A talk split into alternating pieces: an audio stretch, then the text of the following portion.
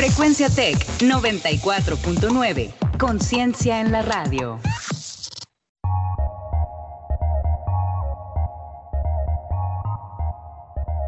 En 30. En 30. En 30. En 30. En 30. En 30. En 30. En 30. En 30. Bienvenidos.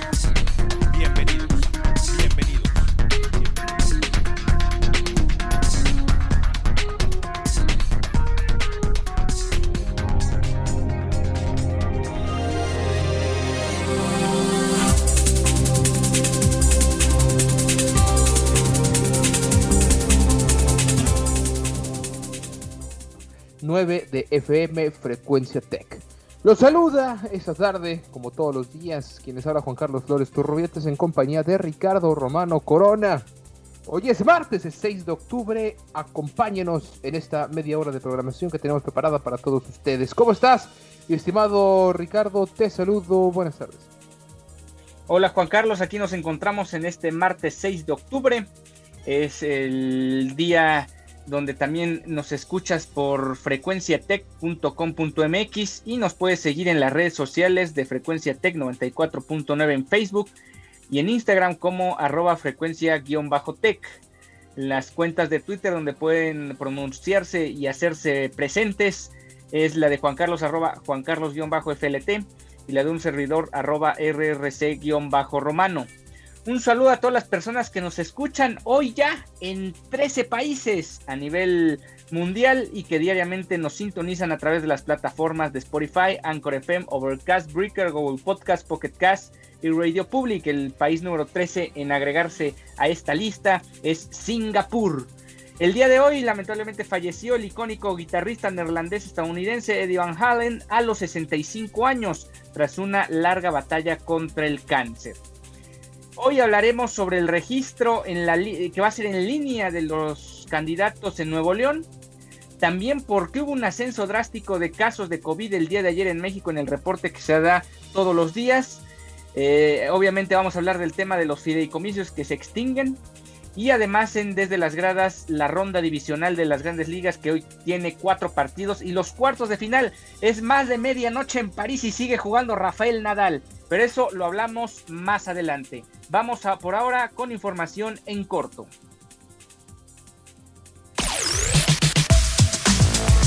En corto. Las noticias locales. Las noticias locales. Las noticias locales. En corto.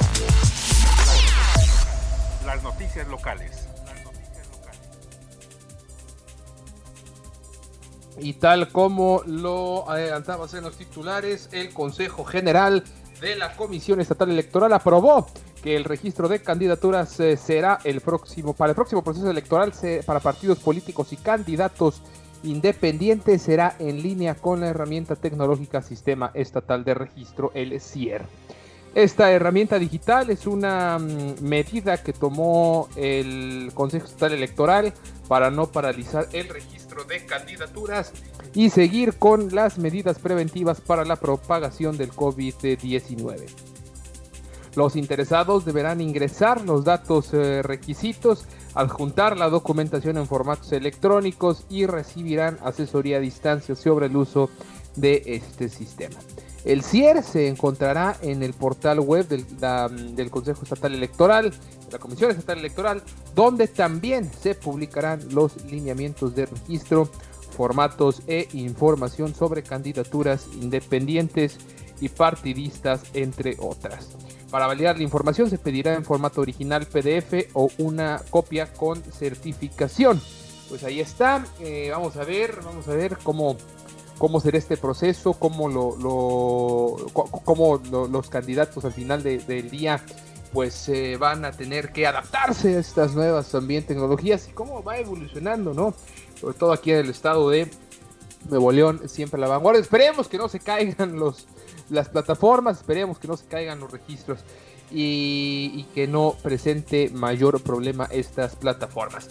Ahora sí, mi estimado Ricardo, tenemos información también del ámbito eh, del ámbito local, más información acerca del informe de gobierno del Bronco y del senador Samuel García. Sí, el Congreso del Estado aprobó por mayoría que el 14 de octubre se lleva a cabo el quinto informe del gobierno del gobernador Jaime Rodríguez Calderón. El escrito que fue presentado por el secretario general de gobierno Manuel González y leído en asuntos en cartera fue aprobado por el Pleno con 30 votos a favor. Se aprueba celebrarse sesión solemne el próximo 14 de octubre a las 11 horas para que el ciudadano gobernador constitucional del Estado rinda su quinto informe sobre la, sobre la situación que guarda el Estado y la administración pública informó la presidenta del Congreso, Guadalupe Rodríguez. Durante la aprobación no se detalló cómo será el proceso de informe ante las restricciones que hay en el recinto por la pandemia del COVID-19. Por otro lado, el senador Samuel García le obsequió al secretario de Hacienda Arturo Herrera su libro Nuevo León frente a la pandemia. Según un comunicado emitido por García, se lo regaló porque en el libro explica la, la viabilidad para modificar el convenio que da un trato injusto a Nuevo León en el reparto de los recursos. Me gustaría regalárselo porque hay ideas muy puntuales de la viabilidad jurídica, política, financiera y tecnológica de la cual México puede tomar un nuevo rumbo con un nuevo pacto fiscal. Así mencionó Samuel García. Herrera acudió al Senado a comparecer como parte de la glosa por el segundo informe de gobierno del presidente Andrés Manuel López Obrador. Pues ahí está lo que menciona Samuel García, que ya nada más falta que empiece a sacar también su libro de moralidad, que mucho le hace falta o mucho ha demostrado que le falta moralidad en muchos aspectos. Y bueno, ahora sí vamos con el tema del reporte COVID. Exactamente, y es que eh, pues antes también de pasar a los eh, números, la Secretaría de Salud Estatal aseguró que no ajustarán la medición de muertes en la entidad, como se anunció a nivel federal bajo el proceso de la llamada asociación epidemiológica, alegando que en el estado de Nuevo León sí se aplican pruebas y ese es el mejor método para detectar el coronavirus. Durante la rueda de prensa de actualización de casos, Manuel de la O, el doctor titular de la dependencia, afirmó que no está de acuerdo con este nuevo método, por lo que advirtió que en el estado la medición seguirá como se hace hasta ahora. El lunes la Secretaría de Salud Federal informó que desde hace dos meses comenzó a aplicarse en los hospitales la definición de la asociación epidemiológica. Esto significa que empezó a reportar enfermos y muertos a los que no se les aplicó una prueba de PCR que validara la enfermedad, pero que presentaron síntomas parecidos al coronavirus y que tuvieron contacto con un caso o con una defunción previamente confirmada. Y ahora sí, ya pasando a los eh, números, se reportó 488 casos confirmados y 26 decesos por COVID-19 en las últimas 24 horas, con los que el número de contagios llegó a la suma de 68.500, mientras que el de decesos a 3.779 en la entidad desde que inició esta pandemia allá en el ya lejano mes de marzo. El doctor de la O informó que de ayer a hoy se registraron 29 pacientes más internados por el virus, para llegar a 967, lo que representa una ocupación hospitalaria del 45%. Ayer estábamos en 43. el fin de semana, eh, por, ejemplo, el viernes estuvimos en 44 y ha ido subiendo eh, paulatinamente. De los pacientes hospitalizados, 231 eh, requieren de ventilación mecánica. El doctor Lau agregó que 59.272 personas han sido dadas de alta, mientras que 847 eh, casos permanecen todavía como sospechosos. De los fallecidos eh, son 15 eh, mujeres y 11 hombres con las edades que oscilan entre los 31 y los 93 años y además también presentaron comorbilidades como diabetes, hipertensión, obesidad, tabaquismo, enfermedad cardíaca, enfermedad pulmonar obstructiva crónica, etc. De todos estos fallecidos, Siete no presentaron afectaciones previas. Ahora sí es momento de pasar a la información eh, nacional eh, en Agenda 21.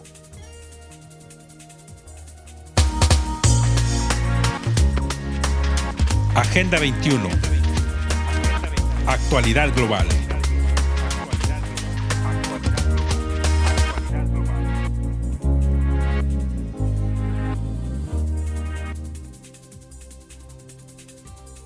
Bien, eh, eh, sí, vamos a pasar a la información de la extinción de los eh, fideicomisos. Mi estimado Ricardo, cuéntanos, cuéntanos ya por fin.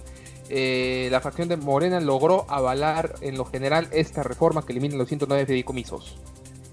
Sí, tras un intento fallido en la sesión del jueves pasado, que aquí mismo se lo relatamos, la fracción de Morena logró avalar hoy en lo general la reforma que elimina 109 fideicomisos y que permitirá al gobierno federal disponer de más de 68 mil millones de pesos. Con 242 votos a favor, 178 en contra y 7 abstenciones, los morenistas lograron destrabar la aprobación del dictamen, logrando que la oposición votara finalmente luego de que ésta no lo hiciera en la sesión pasada. En la primera votación del día no se logró el quórum suficiente para avalar el dictamen, además en medio de gritos de representantes de víctimas, madres de desaparecidos, científicos, investigadores, artistas, defensores de derechos humanos y de periodistas, los diputados fueron votando uno por uno.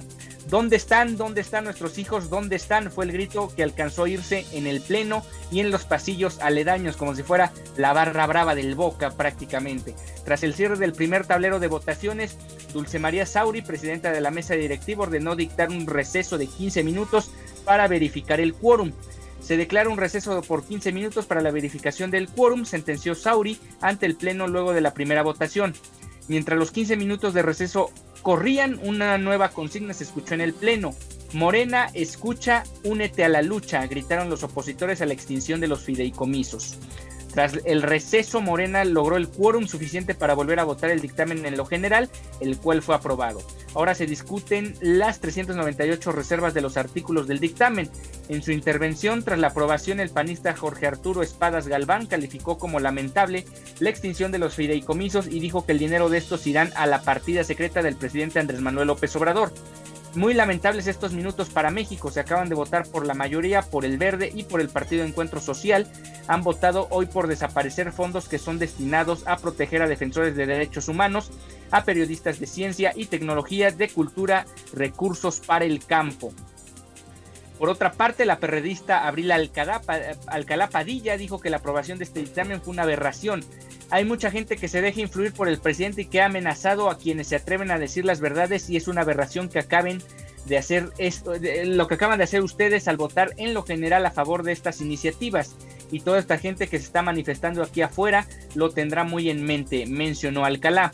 Esta mañana defensores de derechos humanos, periodistas, víctimas, académicos, artistas que se oponen a la extinción de estos fideicomisos increparon al coordinador de Morena en la Cámara de Diputados, Mario Delgado.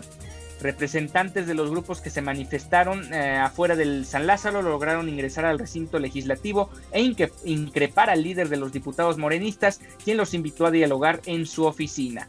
Ayer, Delgado advirtió al resto de los coordinadores parlamentarios que su bancada no daría marcha atrás en la extinción de alguno de los fondos y fideicomisos que buscan desaparecer. El morenista confió en que Morena y sus aliados lograrían los votos necesarios para lograr una bolsa de más de 68 mil millones de pesos que se incorporarán al gasto del gobierno federal.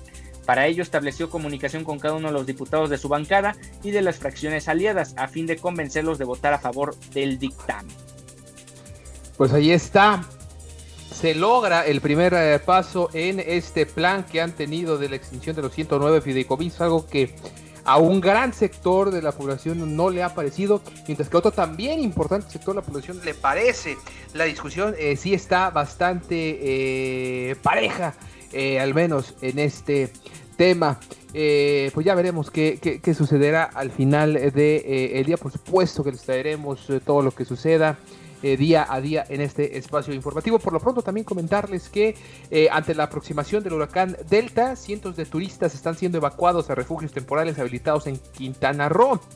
La mayoría de las zonas turísticas y centros comerciales han cerrado en espera de la tormenta tropical que se prevé toque tierra en punto de la una de la madrugada de este miércoles. De acuerdo con eh, la Secretaría de Turismo, cada hotel será a cargo de sus huéspedes, que en la región norte se estima ahora son aproximadamente 35 mil.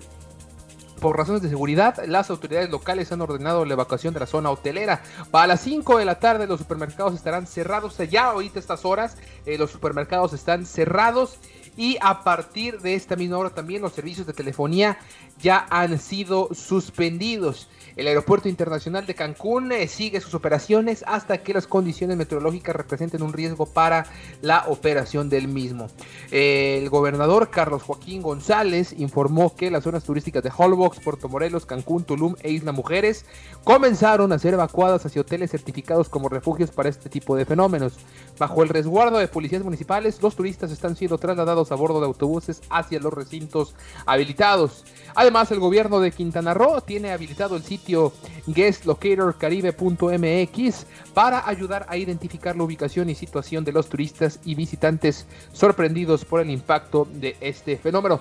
Vamos a repetir eh, nuevamente, la página es guestlocatorcaribe.mx. Por otro lado, la Dirección de Zona Federal Marítima Terrestre de Benito Juárez informó que retiró las letras turísticas de Cancún situadas en el parador fotográfico en Playa Delfines, las cuales volverán a colocarse una vez que pase el huracán que eh, anoche en la madrugada estuvo eh, impactando eh, la zona también ya de, de, Jamaica, de Kingston, de estas islas caribeñas y se intensificó, por eso están tomando estas acciones preventivas. Y ya por último, antes de pasar a la actualización del virus en México, el Tribunal Electoral del Poder Judicial de la Federación confirmó, escuche usted, confirmó por unanimidad la encuesta para elegir a la dirigencia nacional de Morena y avaló lo realizado hasta ahora por el Instituto Nacional Electoral en este proceso. En sesión pública en, de manera virtual, el proyecto presentado por el magistrado presidente Felipe Fuentes modificó a lo circulado previamente que proponía revocar el proceso y prorrogar el mandato de Alfonso Ramírez Cuellar. Pues ahí está. Seguirá esta lucha, esta batalla eh, entre los, por supuesto, los que quedan de Morena. Ahora sí, mi estimado Ricardo, México ya supera los 80 mil muertes. Sí, eh, ayer sorprendió la Secretaría de Salud con los datos que dio y es que eh, pasaron de, ayer se, se mencionaron 2.789 personas fallecidas, lo que ya dio un total de 81.877 y eso se integró a la estadística nuevo de casos considerados como confirmados por dictaminación y asociación. Estos casos corresponden a días pasados, no son de necesariamente de las últimas 24 horas, sino incluso de semanas que se remontan hasta julio. La confirmación por dictaminación se trata de un fallo médico tras la revisión del expediente del enfermo, hecha debido a la falta de una muestra de laboratorio. Así explicó José Luis Salomía, director general de epidemiología. La confirmación para, por asociación epidemiológica añadió se hace cuando el paciente tuvo síntomas y no tuvo acceso a una prueba, pero fue, fue de contacto de otra persona que sí positivo de COVID-19 en laboratorio. Estos dos nuevos tipos de confirmación también fueron aplicados por las autoridades sanitarias a los contagios acumulados, los cuales quedaron el día de ayer en 789.780, los cuales son 28.115 más de los reportados al día domingo. Alomía detalló que a la estadística de 757.085 casos confirmados por, por laboratorio, se agregaron 578 por dictaminación y 24.120 por asociación. Por otro lado, eh, el funcionario indicó que la dependencia federal estima 93.104 defunciones y 916.326 contagios, de los cuales 34.915 se consideran activos. También con estimaciones, la SCA registra 553.937 pacientes recuperados. El tema de los últimos dos rubros confirman, o más bien conforman, el 3.1% de los casos confirmados totales, así agregó el funcionario. Pues ahí está, para que se entienda por qué ayer hubo un drástico ascenso en las cifras que tuvimos de COVID en nuestro país. Cosa que algunos medios de comunicación no lo entienden o no lo quieren entender o por algún No saben cómo leerlo no saben cómo leerlo, por eso también publican que en 24 horas hubo 2000 excesos y no sé qué cuántas cosas. Y pues vaya regañiza que les pone también el doctor em, López Gatel. Hasta tuvieron que bajar ahí sus notas del Twitter y de todos lados. En materia internacional, eh, Ricardo, te comento, Singapur premiará a los padres que tengan hijos durante la pandemia del coronavirus con el objeto de aliviar la carga financiera que supone la llegada de un nuevo miembro de la familia en un contexto de despidos laborales y recortes salariales derivados de la crisis económica provocada por la ah, llegada del virus eh, del coronavirus, el SARS-CoV-2. Ah, pues ahí está los apoyos en eh, Singapur. En Colombia tenían el resultado positivo para el COVID-19 antes de, de, embarcarse en los aviones y aún así les permitieron tomar el vuelo con destino al país. Eso es lo que ha explicado Migración Colombiana ante la llegada de pasajeros con coronavirus al territorio nacional. El caso más reciente fue notificado la noche del domingo 4 de octubre cuando se comprobó que una mujer de nacionalidad colombiana y un bebé provenientes de Cancún, México, aterrizaron en el aeropuerto El Dorado en Bogotá.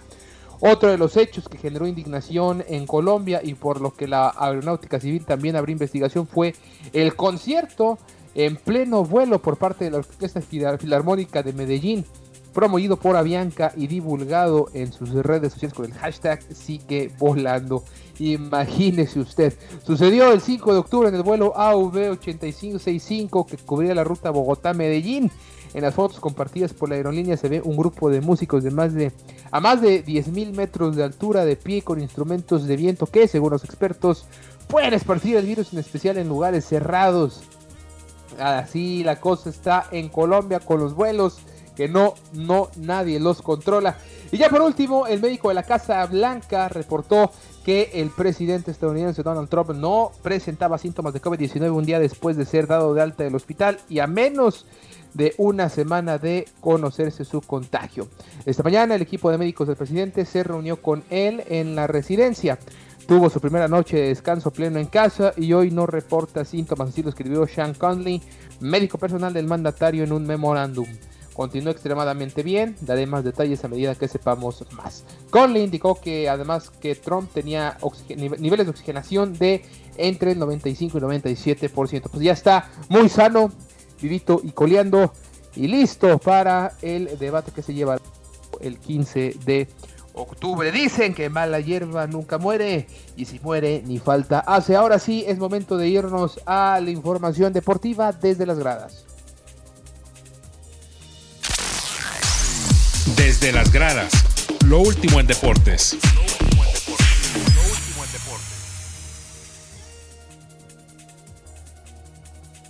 Y bueno, ha sido un super martes de deportes desde, eh, desde el amanecer aquí en nuestro país. Se ha estado disputando tanto la cuarta ronda como los cuartos de final de los Roland Garros y ya se han empalmado con la ronda divisional de grandes ligas y al rato se va a empalmar con el cuarto juego de las finales de la NBA.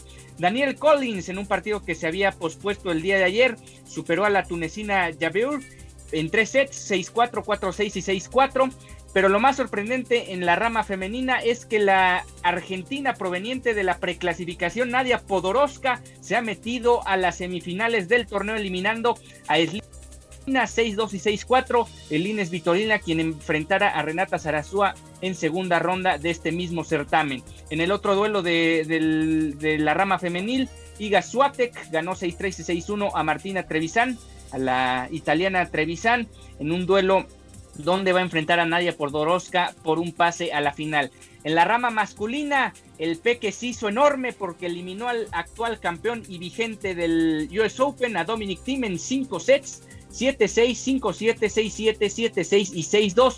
Schwartzman eh, eh, de momento en el ranking en vivo está top 10 y jugará su primera semifinal en su carrera de Grand Slam.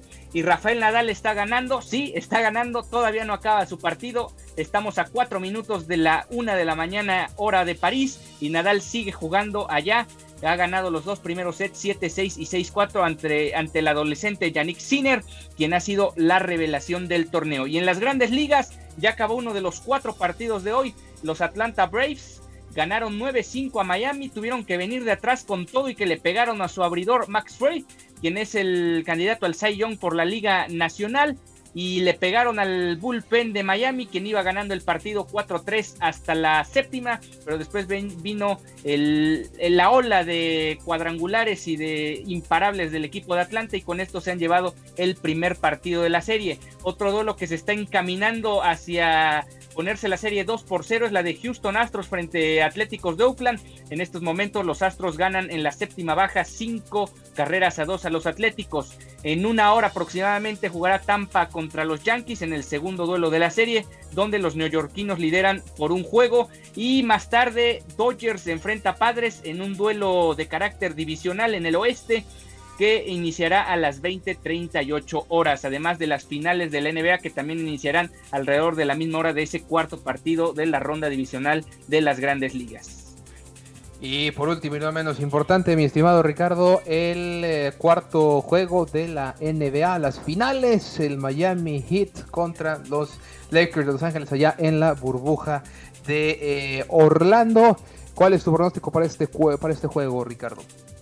Me parece que los Lakers vuelven a retomar el triunfo y vuelve y se ponen a un juego a ley de uno para consagrarse campeones después de más de una década que no lo logran en el mejor béisbol, en el mejor básquetbol del mundo en punto de las 20 eh, horas será este partido. Bastante, bastante deporte.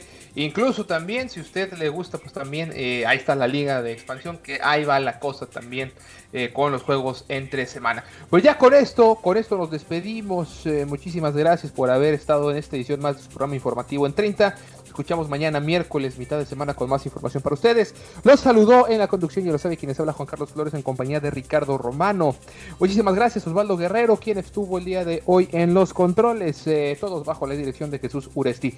Los invitamos a que permanezcan en la sintonía de frecuencia Tec 94.9 de FM. Que tenga usted una excelente tarde. Hasta mañana.